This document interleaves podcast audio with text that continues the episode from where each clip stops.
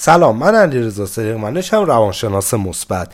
می‌خوام این جمله رو امروز با همدیگه مرور کنیم که میگه از تو حرکت از خدا برکت. خیلی آمون اما این روزا توقع داریم که بدون هیچ کار و تلاشی یه شبه به همون برکت برسه. نه عزیز من این خبران نیست. باید تلاش کنی باید زحمت بکشی.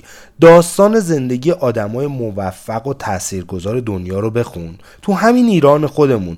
برو داستان کارآفرینای موفق رو بخون. بهت قول میدم اگر فقط یکی از این داستان ها رو بخونی حتما نظرت عوض میشه.